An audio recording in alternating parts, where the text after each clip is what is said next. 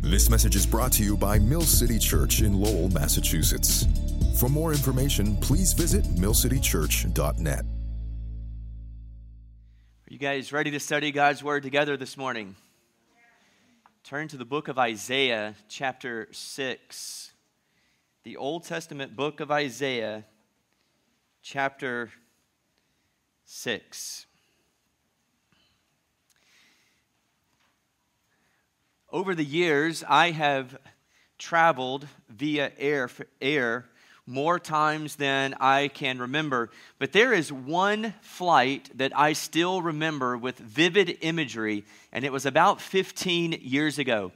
Um, I was traveling back home uh, to Boston Logan Airport on New Year's Eve, and the weather that evening was particularly New England esque for a New England winter. And I remember uh, it was still daylight outside, but I could not see the familiar sights below me that I was so accustomed to seeing upon our initial descent. And it was because we were in a very thick, miry fog.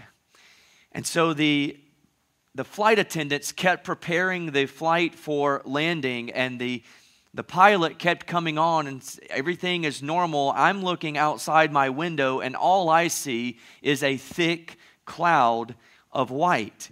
And so, because all I could see was a thick cloud of white as an experienced air traveler, I surmised that we were still 20,000 feet in the air and we were simply circling the runway waiting for a place where we could land. And then, out of nowhere, I felt the thud. I felt the hit. I heard the hit. We landed. We had landed, but I'm looking out the window and I can see nothing. I see no lights. I see no buildings. I see no water. I see nothing. I was so confused. Our pilot landed the airplane not by sight, but completely by instrument.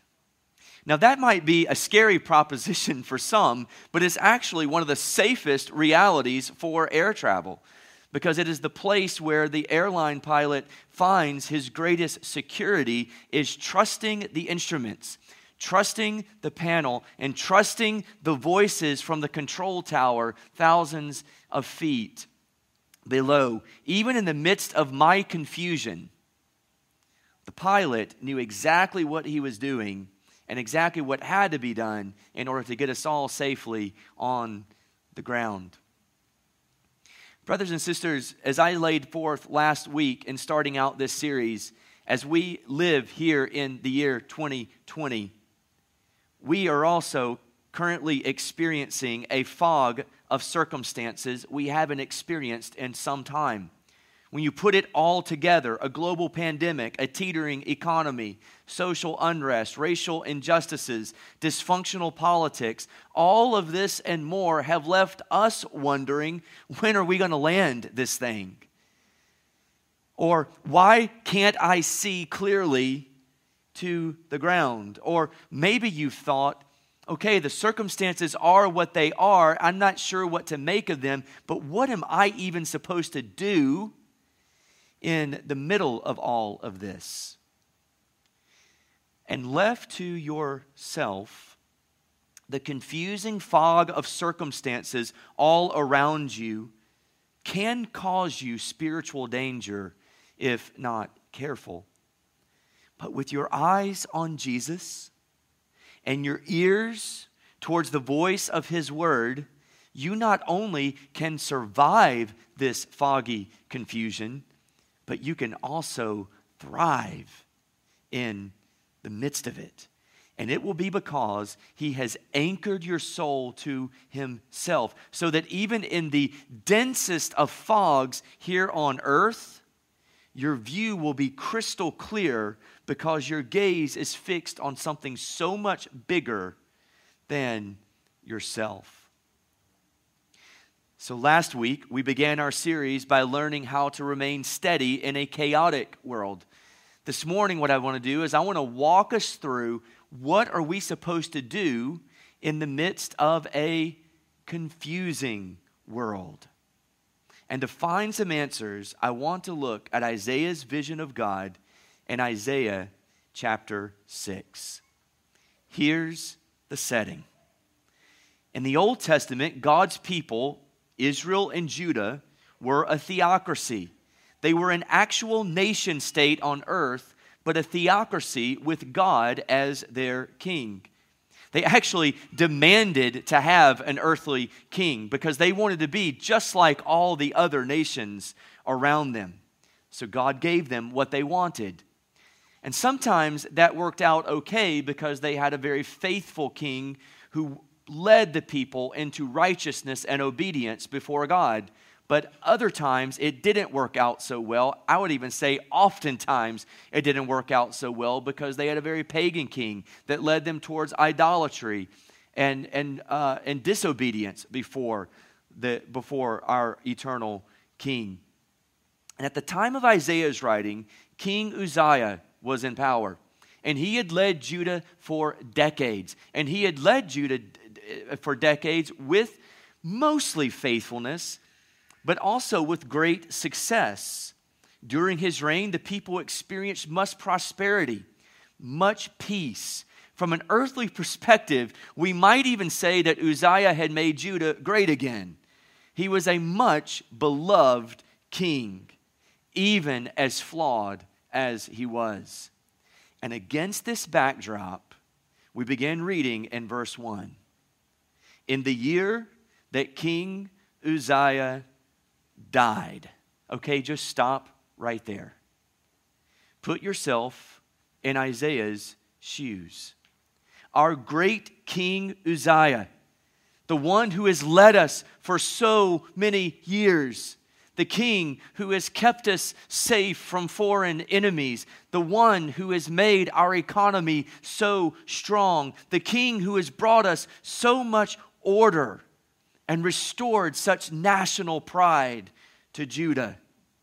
Our beloved King Uzziah, dead. Now, what? Right? The king in whom we put so much trust and hope, he's gone. What do we do now? Well, simply put, in these BC times, confusion set in. The people didn't know what to do. They didn't know what to make of their circumstances. They're very confused, just like so many of us when we're looking around we could be very confused today. And so this morning, as we learn to be steady, anchored to Jesus in a confused world, here's what I want to show you. I want to show you a multi directional focus to ground you in the middle of confusing times. I want to challenge you today to look upward, to look inward, and to look outward. Look upward, look inward, and look outward. So here we go. First, I want to challenge you in the midst of your confusion, what do you do? You look upward. God is still sovereign. God is still sovereign. Look at the contrast Isaiah paints for us in verse 1. In the year that King Uzziah died, I saw the Lord. This is so instructive for us thousands of years later. Because in Isaiah's time or our time, but let's think about Isaiah for a moment. In the year that normality was disrupted, in a time where prosperity was now threatened, in a moment when confusion was rampant, when the earthly sovereign died, Isaiah said, I saw the Lord sitting on his throne and remembered that he is still sovereign. The Lord is still in control. Earthly circumstances are not outside of God's heavenly purview.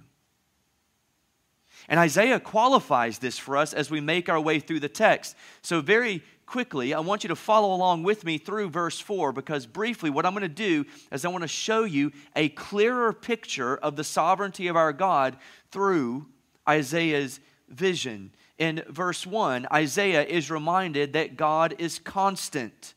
Uzziah had died, but the Lord is sitting on his throne. On January 20th next year, whether we're inaugurating President Trump for a second term or President Biden for a first term, the Lord will have still been on his throne. Earthly rulers come and earthly rulers go, but our God's rule is constant. He is constant. In verse 1, we also learn that He is transcendent. He is transcendent. He was upon a throne, high and lifted up, it says. The Lord is high and lifted up with countless winged creatures serving and worshiping Him. Friends, in the midst of our confusion here on planet Earth, in the midst of our confusing world, our God sovereignly transcends our world. He transcends our confusion. So, to bridge last week's sermon to this week's sermon, that's why we fix our gaze on what we cannot see rather than what we can see. We need to see beyond what's here on earth. Our God is transcendent. In verse 3, Isaiah reminds us that God is incomparable. He's incomparable. Look at what he says. And these seraphim, these winged creatures, called to one another and said, Holy, holy, holy is the Lord of hosts. The whole earth is full of his glory. God is perfectly holy, Isaiah says. The thrice repeated terminology here points towards the theological superlative. God is the holiest of the holy holies in all the universe. He is holy pure in character, and He is wholly distinct in being. No one can compare with our God. There is no one and nothing like Him. And lastly, in verse 4, we see that He is majestic we see that he is majestic.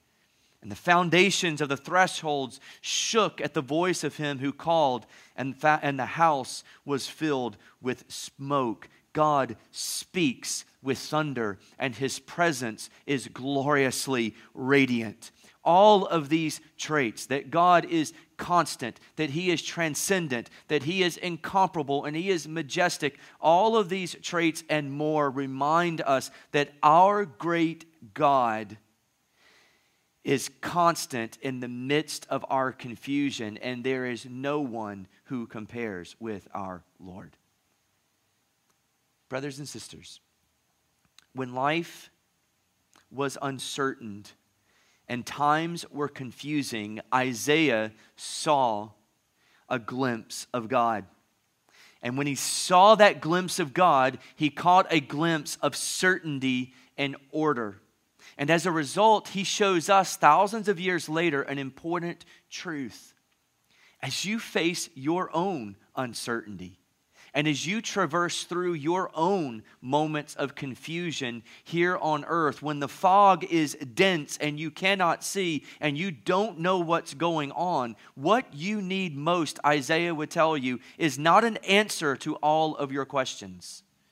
What you need most is not a quick fix or an explanation of all of the hows and the whys and the whats surrounding what is going on. What you need most is to know God and be reminded of his ways. And we primarily understand that, we primarily are reminded of that in the pages of God's Word. Because it's where we understand who He is, what He's done in the past, so that we can understand what He might be doing in the present. Another one of Judah's kings, King Jehoshaphat knew this truth very well because he faced a three prong attack from foreign invasion. And when that invasion was coming, he was very confused, and the people of Judah were also very confused in Second Chronicles chapter 20. And in verse 12, we have this very famous prayer recounted from King Jehoshaphat. This is what we, what we find in Second Chronicles 20. For we are powerless against this great horde that is coming against us. We do not know what to do, but our eyes are on you. We do not know what to do, but our eyes are on you. Isn't that good? Isn't that really encouraging? Don't you feel that way sometimes? I mean, don't you feel that way when you're looking, you say, Lord, I don't know what to make of this right now, but my eyes are on you. Father, I'm really confused in my circumstances, but I'm looking towards you. I'm looking towards your word. God, everything seems to be changing around me, but you are constant. You never change. Friend, when flying into the midst of the fog of confusion, even a literal airplane pilot's, a pilot is taught to trust his instruments and avoid making erratic course changes in the middle of the fog. His life depends upon it, his passengers' lives depend upon it. And when confusion comes to you, when confusion comes to me, we're going to be tempted to change course. We're, you're going to be tempted to take the controls into your own hands and come up with your own solutions and your own explanations to what you are experiencing. You could even choose to do something very erratic and dangerous, like jumping kamikaze style from the plane and even abandoning your faith and running away from God because you are experiencing discomfort or confusion. But remember, don't look to your circumstances and don't trust your ways, but look upward. Look upward and remember that God is still sovereign. He is sovereign over your confusion, and He is still sovereign in the midst of your confusion. Earthly confusion does not negate heavenly constancy. So remain steady as you look upward. And secondly, remain steady as you look inward. Okay, so when we're in the midst of confusion, we look upward and see the sovereignty of God, and then we look inward to see the state of our own heart. So look inward and remember that the gospel is still true. Remember that the gospel is still true. Confusion and circumstances have not changed that reality. Okay, so in the midst of Judah's confusion, Isaiah looked up and saw the greatness of God. And as always is the case, when a human being catches a glimpse of the greatness of God, or when we are reminded of the sovereignty of God, there is a deep sense of contrition and humility in response. Look with me at verse 5. I love this. So Isaiah had seen the Lord. The foundations of the threshold shook at the voice of him who called, verse 5 said. And then I said in response, Woe is me, for I am lost. For I am a man of unclean lips, and I dwell in the midst of a people of unclean lips. For my eyes have seen the King, the Lord of hosts. Isaiah is met with a cosmic dilemma. How can a sinful, imperfect, broken human being like himself worship, pray, speak to, or serve a holy, sovereign God like the Lord? It's, it's like walking outside of your house in the midst of a public square and being stripped of all of your clothing and just being laid bare naked in front of a watching, watching world. You feel so vulnerable. You're so exposed. There's nothing you can hide. How? How do you reconcile these two? And the answer to that question is the grace of God. How do you reconcile a sinful man in the presence of a holy God? It's the grace of God. God gives his grace to meet Isaiah right where he was. Look at verse 6. Then one of the seraphim flew to me, having in his hand a burning coal that he had taken with tongs from the altar. And he touched my mouth and said, Behold, this has touched your lips, your guilt is taken away, and your sin atoned for. Brothers and sisters, this is the gospel on display in the Old Testament. Now, I don't want you to get tripped up or confused due to the Old Testament sacrificial system and, and the language that's being used here. Focus in on the fact that it was God who took the initiative with Isaiah. Isaiah didn't take the initiative with God. God chased after Isaiah. God provided what Isaiah could not provide for himself. God provided a way for atonement. He provided a way for his sins to be forgiven, just like Jesus does for you, and just like Jesus does for me. This is the very heart of the gospel of Jesus Christ. And so, brothers and sisters, even in the midst of great confusion, the gospel is still true earthly confusion doesn't neuter a heavenly gospel from its power. Even in the midst of your confusion today and these circumstances in which we're living, the tomb is still empty. Jesus is still alive, and Jesus is still saving lives.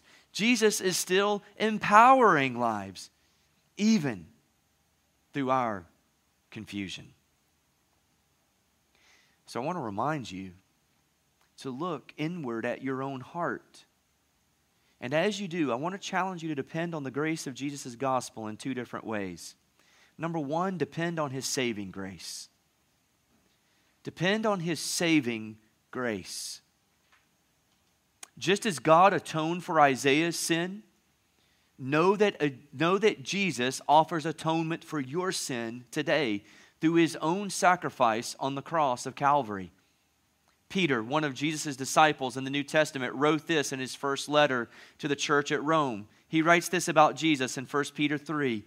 He says, For Christ also suffered once for sins, once for all, the righteous for the unrighteous, that he might bring us to God, being put to death in the flesh, but made alive in the Spirit you see, friends, so often in God's spiritual workings, He uses confusion and chaos to draw us to Himself. Maybe you've even noticed that in your own life. When, when times are hardest or when times don't make sense the most, it's then that we see God for who He is in ways that we never would have seen otherwise. It's when the earthquake of our trials and confusion hits that we face our own mortality and start pondering eternal things. I mean, even in the midst of this pandemic, we've witnessed God drawing men and women to Himself. We've seen multiple people respond positively to the gospel in the midst of these times. And Jesus has saved them, Jesus has given them new life. We've seen many be baptized in these waters as they trusted His saving grace. So if you're here this morning or you're watching online right at this moment, and there exists an unsettling feeling in your heart, don't waste the confusion. Don't waste the doubts and don't waste the struggle. It could be that God is shaking the foundation of your core in order to draw you to Himself. And if He is, depend on His saving grace. He has made a way for you to be right with Him through His Son. And so repent and turn from your way of living. Repent and turn from your sins and turn towards faith in Jesus Christ. Know that today can be the day of your salvation. So depend on the saving grace of Jesus to make you right with God. But I also want you to depend on his sanctifying grace. Depend on his sanctifying grace. If you are in Christ today, know this reality. The grace of the gospel never stops giving to you. The grace, the grace of the gospel never stops giving to you. The gospel is not a one stop drive through through the spiritual McDonald's. God's grace to you begins at salvation and continues throughout your life and will take you to meet Jesus face to face at the end of your life. The same grace by which God saved you is the same grace by which God sanctifies you. And that word sanctify is a biblical word that, in essence, means to become more and more like Jesus. And so, through his sanctifying grace, what God is seeking to do in your life through all of the victories and all of the failures, all of the mountaintops and all of the valleys, through his sanctifying grace, God wants to mold you more into the image of his Son, and Jesus Christ, more into the likeness of Jesus. And life on earth is the studio where God does his work. And our times of chaos, our times of confusion are oftentimes the divine potter's wheel where the master art- artisan is forging and shaping us.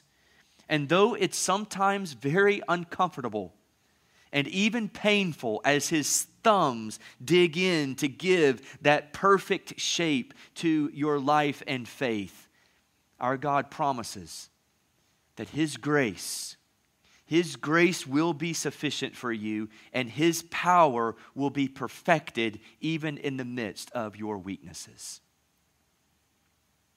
So, in your moments of confusion, when you are doubting, when you literally are looking and you do not know what to do, use these interrogative devices. Ask yourself these questions is there a sin I need to repent of?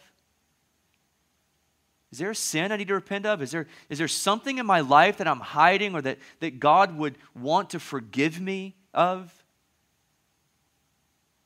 What does God want to teach me? I'm uncomfortable.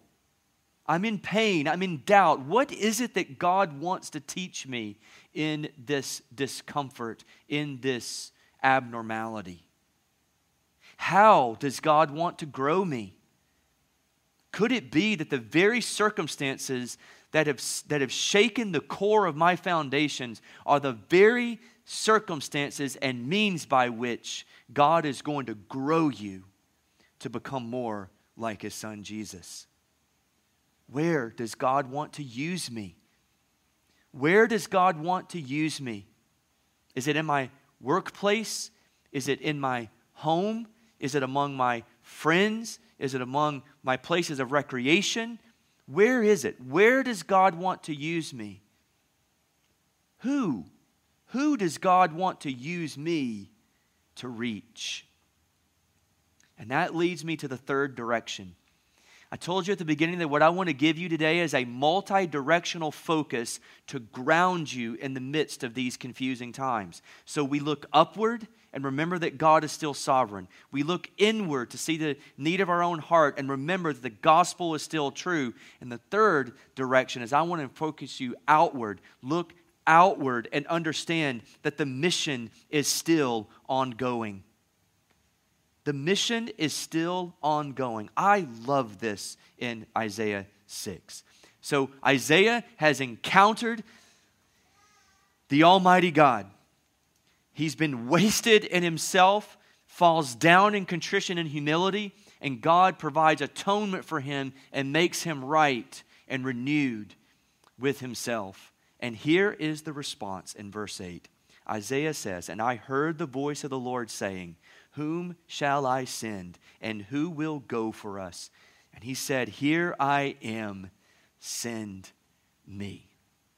I love this because even in the midst of very confusing times, even in the midst of very unsettling times and times of abnormality and, and uncertainty for Isaiah, Isaiah, when he had encountered God and he had encountered God's forgiveness and encountered God's restoration, he couldn't contain himself. Send me, Lord. I want to go tell others what I have experienced. I want to go to proclaim what I myself have heard. In the midst of this pandemic, I think there's been a temptation for all of us, whether we are a pastor, whether we are a church leader, whether we are simply a church member, whether we are brand new to the faith, or whether we've been walking with Jesus for a long time. I think there's just been a sense among us that we're just simply waiting for things to get back to normal. And when things get back to normal, then I'll start pursuing Jesus more wholeheartedly again. And when things get back to normal, I'll seek to be on mission again. And we've, we've convinced ourselves that because we can't travel real well, because we can't fly overseas very easily, and we can't gather the way in which we are accustomed to gathering. And we can't be around people in the same way we're used to being around people. We've convinced ourselves that somehow on March 15th, when things just kind of shut down, that that moment the mission of God went on pause. And when a vaccine is found and normality returns, then we'll press that pause button and, and we'll resume the mission of God. But, brothers and sisters, I want you to recognize that the gospel need that existed in your neighbors' lives and your family members' lives and your roommates' lives and your coworkers' lives, the gospel need that existed on March 15th is still there today on September 27th. And it's still going to be there tomorrow. Friends, what Isaiah shows us that as followers of God, We've been commissioned with a commission to tell others and to walk alongside of others and to show others the way of faith and the way of certainty, whether we are in times of normality or abnormality. The mission of God has not stopped. I fear, though, that for many of us in the room, we don't have confidence that God could use us. We don't have confidence that God would use me to tell the goodness of God or to show the Word of God to anyone in our lives because we're not educated enough. We don't have seminary training. We haven't walked with Jesus long enough. I'm reminded of my own story. I, I came to faith when I was a, a young middle school kid at age 14. And I was pretty faithful to Jesus throughout my high school tenure, but there were so many dots of the Christian life that just weren't connected for me. And so I had pretty much, in a reductionistic way, reduced the Christian faith down to just simply avoiding drugs, alcohol, and sex before marriage. And as long as I didn't do any of those things and have a potty mouth, then I was honoring God with my life. I mean, that's pretty much how I'd reduced it down to. But understanding Christian discipleship and being on mission with Jesus, or even that Jesus would use me to change anybody else's life. And then I got to college. I got to college, and, and there was a campus minister at the University of Southern Mississippi named Drew Parsons. And God used Drew Parsons to radically change my life forever. Because what Drew did on the first day of school, I had met Drew the day before at church, and he came and met with me on campus on Monday, uh, that Monday, that first day of class in August of 1996. And Drew just sat down with me and started walking through the gospel. And it became very clear that I knew the gospel and I'd responded to the gospel and I was a disciple of Jesus. And, and Drew just started challenging me Chris, who are you going to share this with? Who are you going to tell? And what Drew did is Drew started taking me around with him. And as he would share the gospel with other students, I would be right there alongside of him. And then there was this day when Drew asked me to lead the discussion. And I fumbled around and it was a mess. And nothing magical happened that day, nothing mystical happened that day, except I just had, I, I grew an experience, okay? But what happened is Drew kept teaching me the word over the course of a few weeks. And after a couple of months, I had this stack of Bible study lessons that I had walked alongside of Drew in learning. And I had a friend in my hall, on my hall in my dorm. His name was Ryan. And I remember one day I just boldly just asked, Ryan, w- w- would you want to study the Bible with me? And it was probably about as eloquent as a 15 year old uh, guy trying to ask a girl out on a date for the first time.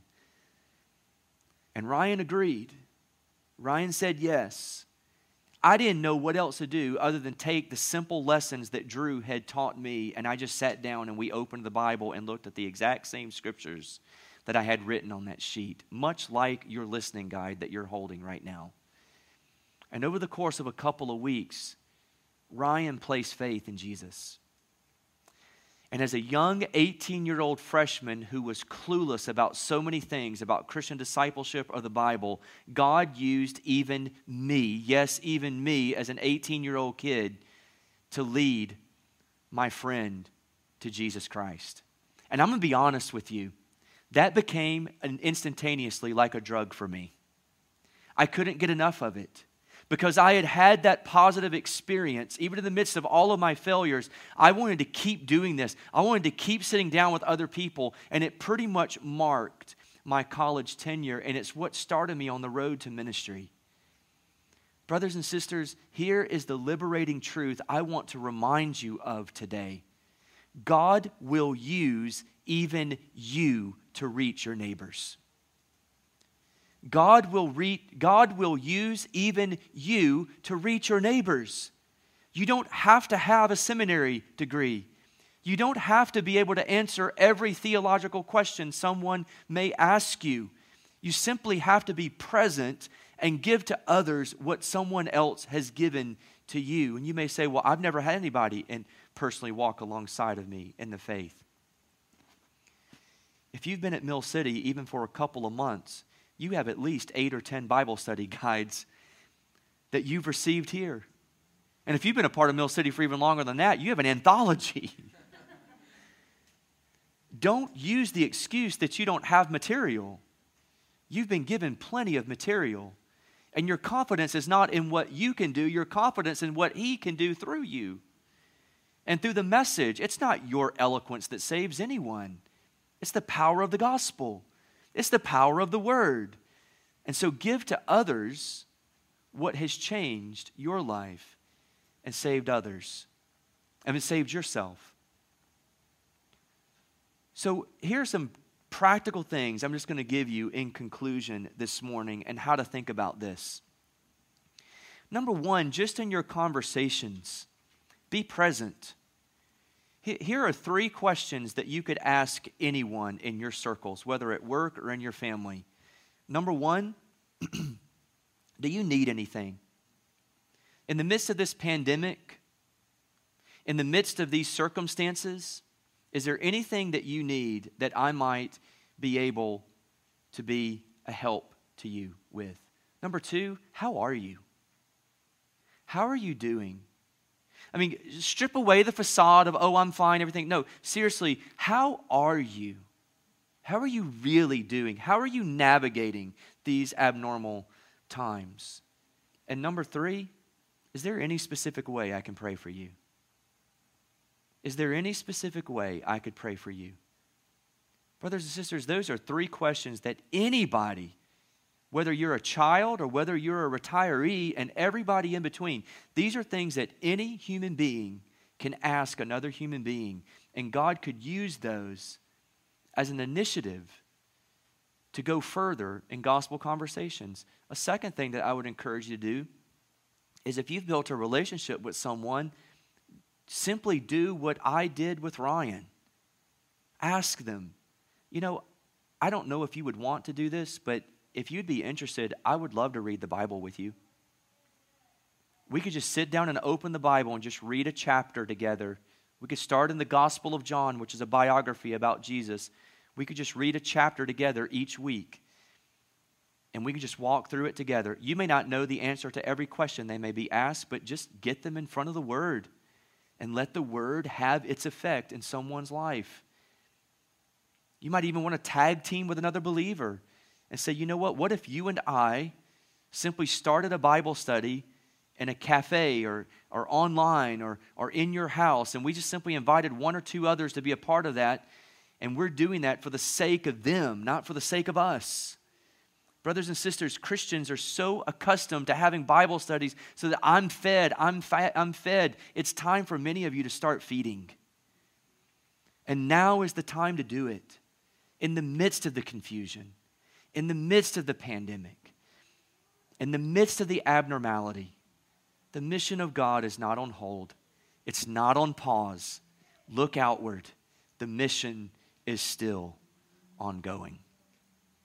Brothers and sisters, the Christ follower, because of the power of the gospel, can be steady in very confusing times.